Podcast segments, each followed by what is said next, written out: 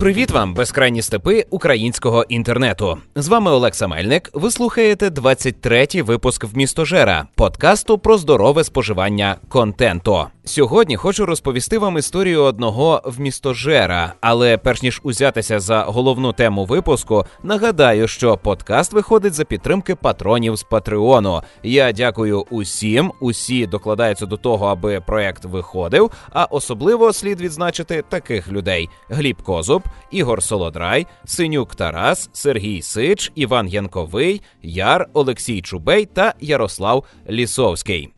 Дякую, хлопці, що продовжуєте мене надихати. І як уже було якось сказано на одному зі стрімів групи PlayStation Україна, я стрімлю заради ваших донатів. Ні, це не так. Я стрімлю заради себе передусім, бо ніхто мене не любить так сильно, як я сам себе люблю. І якщо я сам собі не пояснюватиму те, що відбувається в моїй голові і як я впорядковую контент, то мені цього ніхто за мене не зробить. Ну а те, що ви можете це слухати і донатити, це вже побічне явище. Хоча, е, звісно, що воно надихає. Продовжуйте це робити. Дякую вам.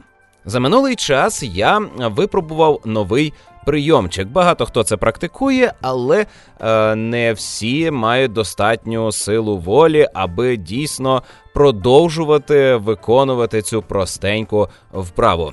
Суть у тому, щоб забути свій смартфон удома, коли йдеш на прогулянку, чи на обід, чи на якесь чаювання, кавування. Просто візьміть і залиште смартфон вдома.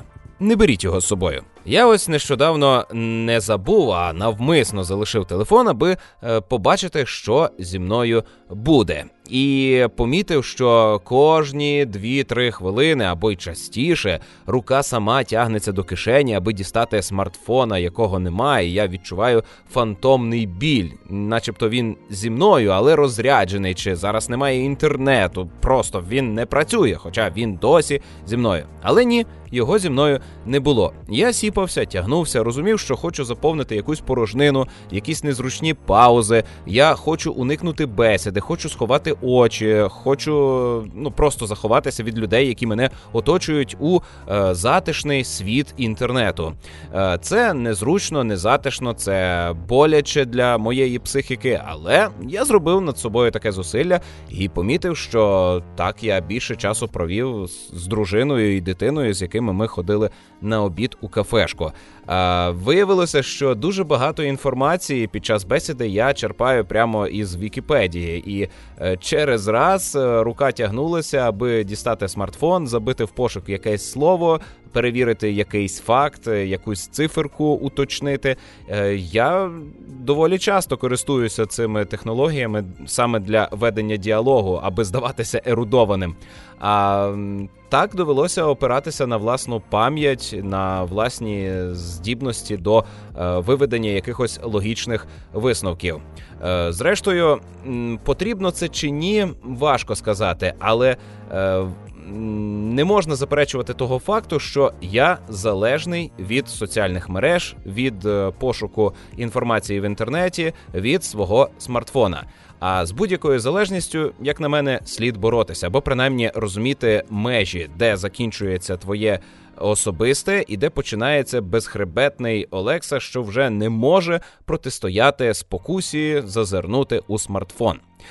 Я буду продовжувати практикувати забувати телефон, коли йду на прогулянку, бо насправді ніколи не відбувається нічого важливого, щоб ви е, не могли прогавити. От серйозно, не існує таких важливих подій е, в інтернеті, які би ви не могли пропустити. Звісно, що якщо у вас е, гаджет зав'язаний на бізнесі і е, вам конче треба прийняти важливе повідомлення, то так не можна розривати зв'язок. Але якщо ви йдете відпочити, то смартфон вам не потрібен. Відпочиньте від нього. І нагадую, що мені дуже цікаво почути ваші відгуки про рекомендації, які я вам надаю. Що із того було корисним, а що виявилося не дуже корисним.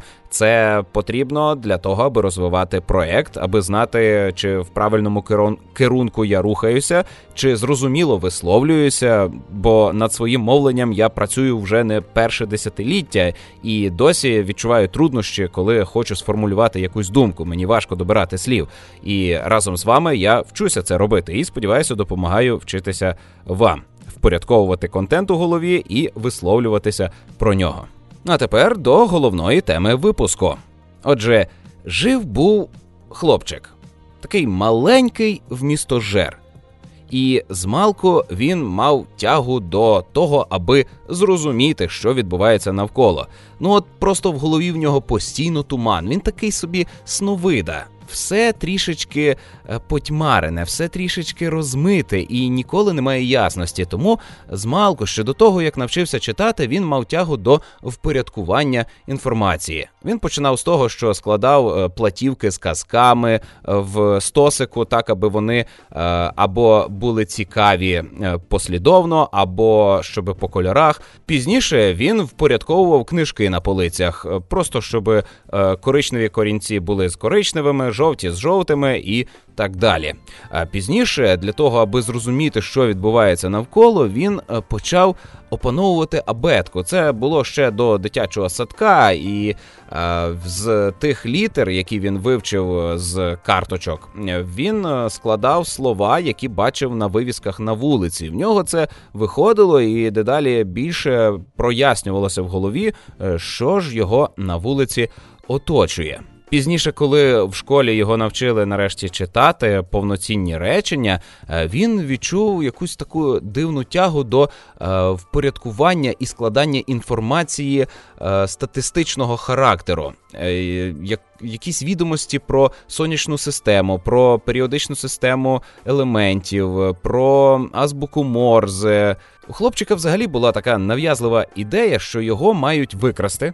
Е, інопланетяни або терористи, і йому доведеться потім виживати. І для цього виживання йому знадобляться різні предмети: е, мотузка, е, резиночки, запас скотчу, скріпки металеві а також е, витяг з найважливішої інформації про всесвіт довкола. І він складав ці витяги інформації, е, записував їх на картках, на стрічці від касового апарату, ламінував це скотчем, е, щоб воно не намокло. Бо коли його викрадуть, звісно, що йому доведеться бути і під зливою, чи десь через море плисти. Тому він займався цими дурницями і впорядковував інформацію, записував її, складав, вибирав найважливіше. Він створював такий фільтр. Сам не розумів навіщо. Ну тобто була ця нав'язлива ідея, але е, до кінця він не знав, навіщо відбувається ось це впорядкування. Пізніше в житті хлопчика з'явився відеомагнітофон, аудіомагнітофон, перша е, приставка Денді, перша касетна приставка. Він познайомився з іграми, переживав великі труднощі з тим, що у нього своїх ні відеомагнітофона, ні аудіо, ні приставки не було. Була тільки магнітофонна приставка, яка під'єднувалася до телевізора, але не було аудіомагнітофона. І через це доволі складно було завантажити гру чи програму з аудіокасети в пам'ять комп'ютера і це все відтворювати. І в нього постійно була оця нестача доступу до інформації. Він так сяк виживав поряд з іншими дітьми у яких теж не було доступу до всіх цих розваг, але іноді пробував, і кожен раз в його голові, в його уяві поринали, виринали нові образи. Це було щось неймовірне, потужне, несамовите.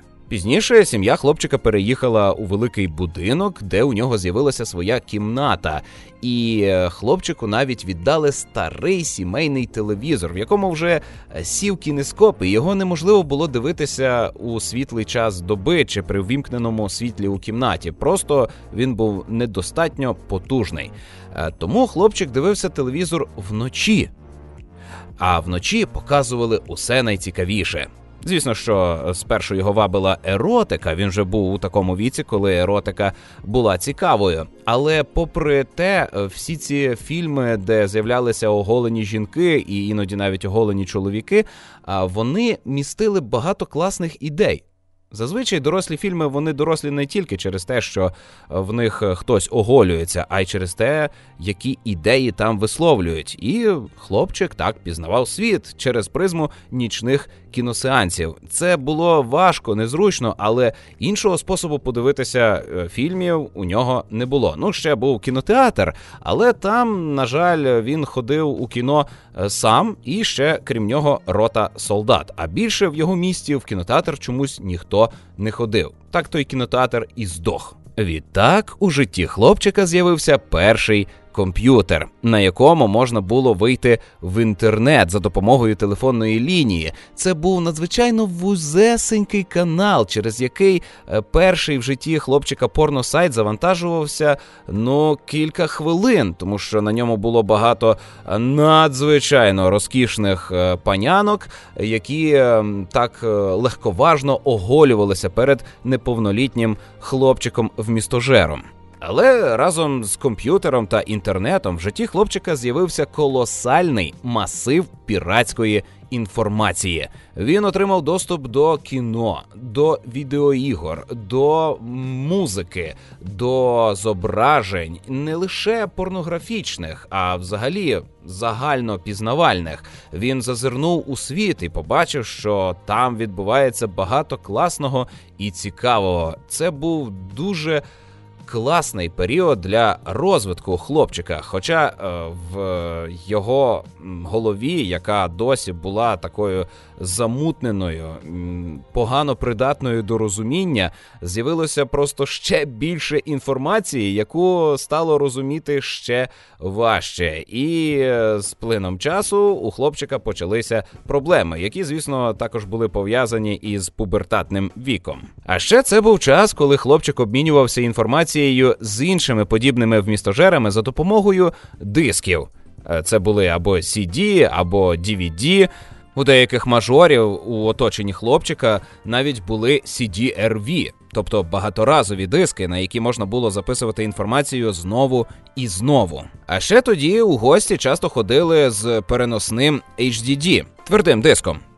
Гігабайтів так на 20, а у особливо заможних на 40. І звідти можна було завантажити чималу кількість музики, фільмів та ігор. А ще у цей період ходили легенди, що десь існують люди, які вантажать кіно просто з інтернету. Але хлопчик дивився на свої 33,6 кілобіти е, інтернету і не вірив у ці нісенітниці. Паралельно з усім цим опануванням цифрового світу хлопчик багато читав паперових книжок. Але коли йому довелося поїхати з дому і вчитися в університеті, е, за собою бібліотеку не повезеш, а купляти книжки на стипендію неможливо. Та яка стипендія у хлопчика? Він же провалив іспити і вчився на платному відділенні. Однак у хлопчика був е, прогресивний телефон Nokia 3510i, на який вміщувалося аж чотири рядочки тексту. Можна було трошечки зменшити, і виходило вісім рядочків тексту. І ось такими екранчиками на вісім рядочків тексту хлопчик читав книжки з телефона це було щось магічне, щось дивовижне. Перед ним поставали фантастичні світи російських фантастів, американських, е, британських, е, і він. Е, пізнавав ці світи, дивлячись у малюсінький екранчик Nokia 3510i. А цікаво було те, що е, завантажити такі книжки з інтернету йому було важко, бо і інтернету як такого не було. Це все було дуже складно. Але е, він міг за допомогою комп'ютера створити архів програму, яка містила би книжку стиснуто, і запускати цей архів програму зі свого телефона. Це була дуже складна технологія, аби почитати книжку, але е, саме так він прочитав не один десяток книжок за ті роки, що був далеко від дому, і е, зміг е, багато пізнати.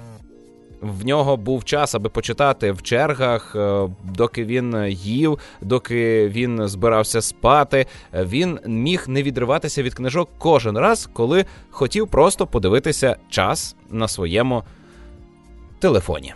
За роки в містожерства хлопчик е, виріс, набрався мужності, і е, його впорядкування перетворилося на певні закони життя. І з часом він помітив, що саме через впорядкування того, що лізе до нього в голову, його життя почало поліпшуватися. Він почав краще розбиратися у тому, що йому слід подивитися, почитати, погратися. А разом з тим краще розумів, як докласти зусиль, аби заробити більше на те, щоб купити якісніший контент. Так він е, навчився бути ліцензійним споживальником, і каша в його голові вже стала не такою розмитою і перемішаною. Вона вже почала розділятися на певну структуру. Вона досі ще не ясна, але хлопчик, який перетворився на а, затятого, досвідченого в місто Жера, нарешті може зрозуміти, куди прямувати для того, аби. Побачити якусь ясність в підсумку, яку він шукав із малку відтоді, як е, вперше почав впорядковувати платівки за змістом. Того хлопчика більшість його життя звали Альоша, але він виростив у собі справжнього Олексу. Впевнено себе називає цим іменем, і оце записує для вас подкаст в містожер, чомусь говорячи про себе від третьої особи. І доки ви переварюватимете на дозвіллі ось цю історію та думатимете, навіщо вона вам потрібна, раджу спожити кілька одиниць контенту. Хіба що лінивий не радив звернути увагу на фрітуплейну іграшку Apex Legends, яка з'явилася зовсім несподівано. Її анонсували і відразу оголосили про те, що ви можете її вже завантажити. Це дійсно повністю безкоштовна гра, в яку ви можете на PlayStation 4 грати навіть без підписки. Просто завантажуєте, запускаєте і граєтеся. І в Apex Legends прекрасне все. Ця гра належить до жанру королівка або Battle Royale. В ній ви повинні спуститися на велику простору мапу у складі команди з трьох людей і перемогти у боротьбі з іншими такими ж командами. Всього там здається 60 людей на початку гри, і в кінці виграє хтось один, якась одна команда із трьох людей. Ви е, спускаєтеся повністю голіруч і починаєте гарячково шукати лут. Доволі часто бували ситуації, коли ми спускалися одночасно з ворожою командою в одну точку, не маючи ніякої зброї, і відбувався е, рукопашний заміс. Це весело, але. Насправді в грі дуже багато шутерної механіки, і нею насолодитися можна. Особисто я тривалий час стежив за жанром королівських битв, але жодна мене так і не зацікавила. Однак Apex Legends – це кульмінація розвитку жанру. У ній усе було допилено до досконалості. В ній дуже зручно підбирати речі, зручно е, розвивати свій інвентар, зручно стріляти, зручно знаходити матчі, зручно повертатися в бій, якщо вас уже вбили. І навіть якщо вас вбили, у вас є е, як мінімум два шанси, аби повернутися у гру, але це залежить від вашої команди. Найдивовижніше те, що у Apex Legends поліпшення зроблені зовсім мінімальні, і вони здається очевидні, але чомусь ніхто, крім розробників Apex Legends е, в жанрі королівської битви, не додумався до цих нововведень. Але я впевнений, що той результат, який показала іграшка в перший тиждень свого життя. Він навчить і творців PUBG, і творців Fortnite та інших, хто намагатиметься грати на цьому полі, як має виглядати справжня королівська битва. Ось Apex Legends – це зараз дійсно еталон. У них е, уже понад 25 мільйонів або й 30, тому що я е, кілька днів тому е, дивився статистику, і я впевнений, що вони ростуть і перетягують на себе увагу. Звісно, що ні Fortnite, ні PUBG не загрожують ніякі е, катастрофи, катаклізми, тому що вони вже мають свою е, постійну аудиторію, але. Apex Legends привертає до себе увагу тих, хто не хотів гратися у королівську битву, і зараз вони у неї граються і їм подобається.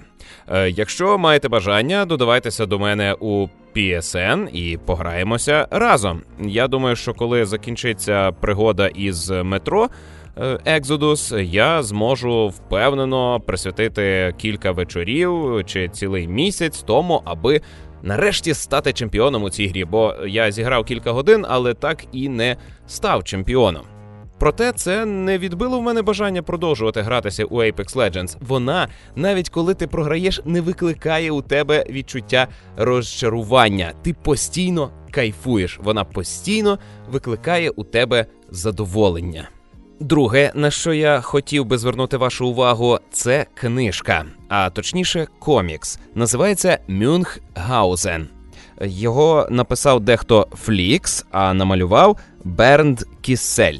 В Україні книжку видало видавництво Старого Лева, а перекладала з німецької Тетяна Супрун. Це дивовижний твір. Я чекав, що це буде просто коміксизація оповідань про Мюнхгаузена, який жив у 18 столітті, і про якого було написано оті е, солдатські байки. Якщо ви не знали, то Мюнхгаузен це реальна історична постать, е, як, про яку було складено легенди. Однак виявилося, що події книжки Мюнхгаузен відбуваються е, в період Першої світової війни, а також в часи початку Другої світової війни. Однієї ночі старого Зигмунда Фройда витягають із ліжка і притягають до Букінгемського палацу, де відбувається допит німецького шпигуна. Він же барон Мюнхгаузен, старий дядько, який розповідає, що прибув щойно із місяця. І е, уряд Великобританії намагається з'ясувати, як же ж можна було потрапити на місяць, і можливо їм це допоможе перемогти е, нацистів.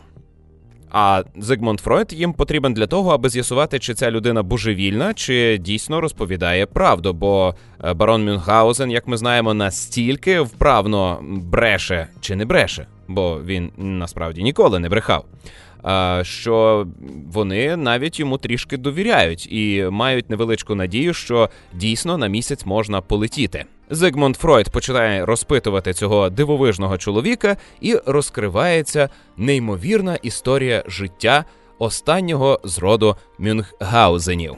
Цей комікс має дуже цікаву мову оповідання, яка максимально схожа на кінематографічну. Тут цікаві переходи, коли події одного часу накладаються на події іншого часу. Герої е, з елементами інтер'єру опиняються в декораціях уже нової історії. Це все перетікає в нову історію. Хтось е, змінює ракурс. Ми раптом повертаємося в палату, а з палати перестрибуємо на кілька років назад, і це все викликає бажання продовжувати читати книжка викликає сильний читацький голод. Тому я власне раджу її почитати, тому що вона пробуджує апетит до читання. Крім того, це зворушлива історія про добро і зло, про гуманізм, про те, хто є справжніми лиходіями, про те, що є правда, а що неправда, що таке брехня в ім'я добра, і що таке правда, яка руйнує.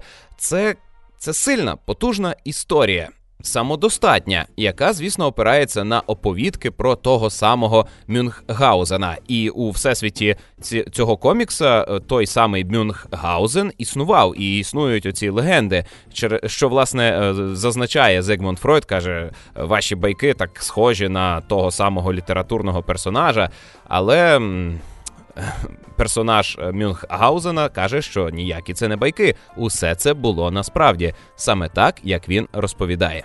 Як і належить коміксу, у Мюнхгаузені все доволі відверто, жорстоко, детально, але весело, бадьоро, натхненно та різноманітно. А ще в якийсь момент е, книжка різко міняє свій вигляд, і це викликає цілий вир емоцій. Я раджу вам почитати, не розповідатиму, що саме це за перехід. Е, коли ви почнете гортати ці сторінки, я вас закликаю не гортати передчасно, а е, поступово сторіночка за сторінкою, читати детально кожен фрейм і роздивляйтеся всі подробиці, тому що е, в підсумку книжки е, вам кинуть виклик вашій увазі. Майте на увазі.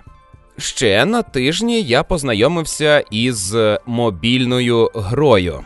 Це продовження знаменитого горора Alien Isolation, яке називається Alien Blackout.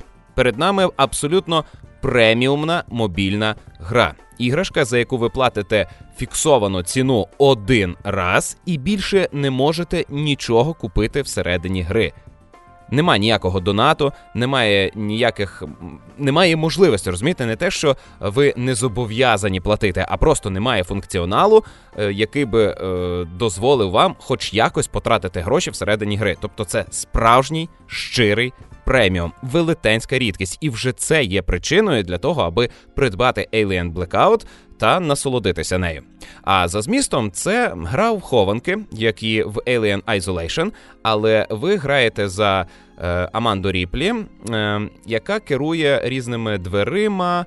Е, камерами, пристроями за допомогою пульту дистанційного керування і допомагає е, врятуватися та виконати певні завдання е, членам екіпажу на космічній станції. В описі до гри зазначено, що це горор. Хоча насправді я би аж прямо таким відвертим жахастиком цю іграшку не назвав. Ви переживаєте не за себе, а за інших людей. Звісно, що як е, чужий зжере е, єдиного персонажа на локації, то все грі кінець починає рівень заново. А рівні бувають доволі довгі. Вам справді доводиться відчувати напруження, хвилювання, е, тому що зовсім не хочеться починати все спочатку. Тому доводиться думати, не поспішати, вибирати кращий момент, е, колись дати команду персонажу е, скрадатися, колись сховатися, а іноді під, підігнати його. Нагадати, що пора би вже поквапитися до закінчення цього рівня. Графічно Blackout виглядає дуже схоже на Alien Isolation, використані всі ті самі асети. Вона має хороші ролики, які цікаво дивитися, і е, відчувається, як в старих добрих іграх, що це винагорода за твої зусилля. Але більшість часу е, на рівні ви дивитеся на е, інтерактивну мапу цього рівня. Ви бачите точки персонажів, які виконують якісь завдання. Е, бачите різні елементи цієї мапи, з якими ви можете взаємодіяти. Е, а також іноді бачите е, червону цятку чужого, який безсумнівно несе загрозу. Складністю іграшки є те, що у вас е, є обмежений запас енергії, як це було в Alien е, Isolation, і ви можете замкнути лише певну кількість дверей. На всі двері енергії вам не вистачить, тому треба думати, як прокласти маршрут так, щоб е, вам вистачило сил відрізати чужого від вашого персонажа. Але поверх цього існують вентиляційні шахти. Закривай, не закривай проходи в коридорах. Чужий завжди може перебігти кудись по вентиляційних шахтах, і вам треба стежити за ним. Е, і думати, де він може вислизнути, якщо він запірнув у вентиляцію. Словом, рекомендую на 140 гривень розваг тут точно вистачить для всіх, особливо якщо вам сподобалося Alien Isolation. Це е, хороший, е, хороша порція контенту, яка м, зможе нагадати ті самі відчуття, але не відтворити їх. Ще одна одиниця контенту, і вона ще не остання. Це Лего Фільм 2. Ми сходили на нього усією сім'єю, і відразу готовий заявити, що це один із досконалих сиквелів. Звісно, що як самостійне кіно я би його не радив дивитися, бо е, весь всю велич ви зможете оцінити, якщо будете знайомі із першою частиною. Але навіть якщо би ви її не бачили, вам все буде зрозуміло е, і в другій.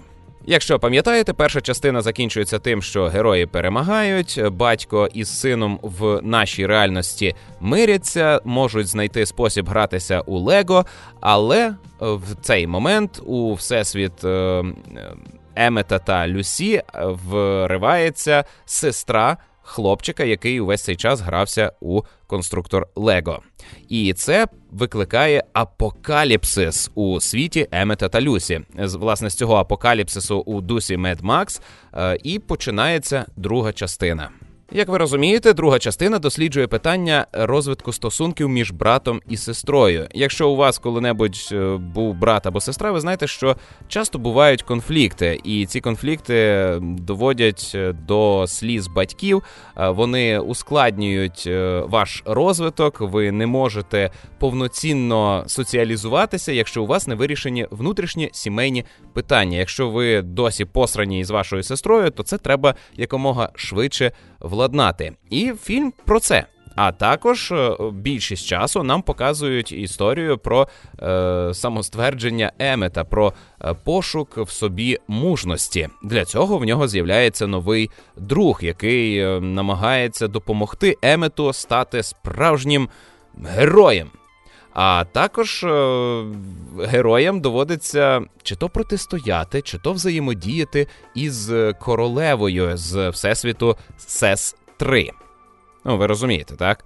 Це досі крутий лего-фільм, як і всі інші лего-фільми. В ньому досі дуже добрий, але трішки зубатий гумор. В ньому досі висміюється багато кліше геройських фільмів. Е, він досі тримає високу планку якості. Це видовище для усієї сім'ї. Абсолютно всім буде на цьому фільмі класно і батькам, і дітям. І це не дитячий фільм, який можуть просто легко витерпіти батьки. Це дійсно фільм для всіх, тому що тут багато тем, які спроможні зрозуміти лише дорослі. Він містить багато контексту, багато інформації, яку вам не розповідають відкрито. Ви повинні це зрозуміти, якщо у вас достатній життєвий досвід. Тому я рекомендую Лего Фільм 2 і знаю, що він ще йде в кінотеатрах. Не прогавте можливість насолодитися справжнім. Крутим сиквелом, в якому багато екшену, в якому яскрава насичена картинка, і який розповідає хорошу зворушливу історію. Навіть буде місце, де можна буде поплакати. А на останок випуску хочу порадити міні-альбом гурту Танок на майдані Конго. Для мене ТНМК, мабуть, улюблений гурт. Жоден інший гурт я не продовжую слухати. А з цими хлопцями я познайомився в кінці 90-х. І вже ось 20 років ми дружимо, хоча вони не, знають про моє існування. І ось нещодавно е, я помітив, що вийшов малесенький альбом 7, в якому є 7 треків. І на мою думку, кожен із цих треків на певний випадок життя. А загалом вони формують е, так, таку універсальну бесіду про все на світі. Скажімо, Янголи це трек про зародження пристрасних стосунків, які несуть загрозу е, чоловікові, і також е, спроможні посварити небо і пекло. Трек Робот він про ідеальні сімейні стосунки, які настільки хороші, що у чоловіка виникає підозра, а чи не робот його дружина? Проте жінка пристрасно відповідає, що вона доведе, що жива, коли дійде справа до сну. Мій демон розповідає про те, від чого я вас усіх намагаюся застерегти, про стримання. Він розповідає, що всередині кожного живе те чудовисько, яке на все готове і усе хоче, але його треба якось е, контролювати. А четвертий трек е, прозвучить прямо зараз. Я всі не буду розписувати. Ви краще запустіть і послухайте в Google Play Music є. Так от, четвертий трек, друга новина. Е, він е, про те, про що говорив Ніцше у своєму знаменитому творі, так казав Заратустра. А саме. Ідіть у сраку, ліниві сраки. У мене розклад, у мене режим, у мене бюджет, у мене раціон. У мене немає часу на те, аби допомагати вам витягувати вас із власного болота. Рятуйтеся самі. Це трек, який надихає, і я би хотів, щоб і ви перейнялися трішки натхненням на те, аби бути продуктивним, пристрасним і цілеспрямованим.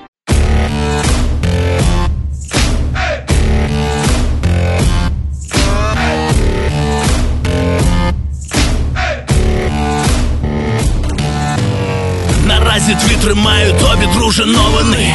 Одна є позитивна, але друга ні. Я почну з поганої, усім чортам на зло. Все, що могло піти не так, так і пішло. Навколо тебе все зламалося, так сталося. Відмовило і згасло все до чого звик. До обіду спиш та вже другий тиждень. Невдалий місяць, ще один поганий рік. Руки опускаєш, хоч і злості через край. Зберися і штовхай себе пружиною від дна. Нехай світ догорає, ти своє розпочинай. Така для тебе буде, буде друга новина. Починай Починай. Починай, Розпочинай. Бий, бий, бий першим. Починай. Починай. Розпочинай. Будь, будь першим Хіба хто знає, як то починати із нуля? Хіба хто знає, яким є насправді сум? Хто б що б не казав, залиш на потім. Струм піде із тебе і рушить потяг. Не питай, за що тобі і нащо Чому світ лишає нас на призволяще? Не сумую стелю, не чекай біля вікна. Така для тебе буде, буде друга новина. Починай! Починай Бий, бий, бий першим Починай. Починай. Розпочинай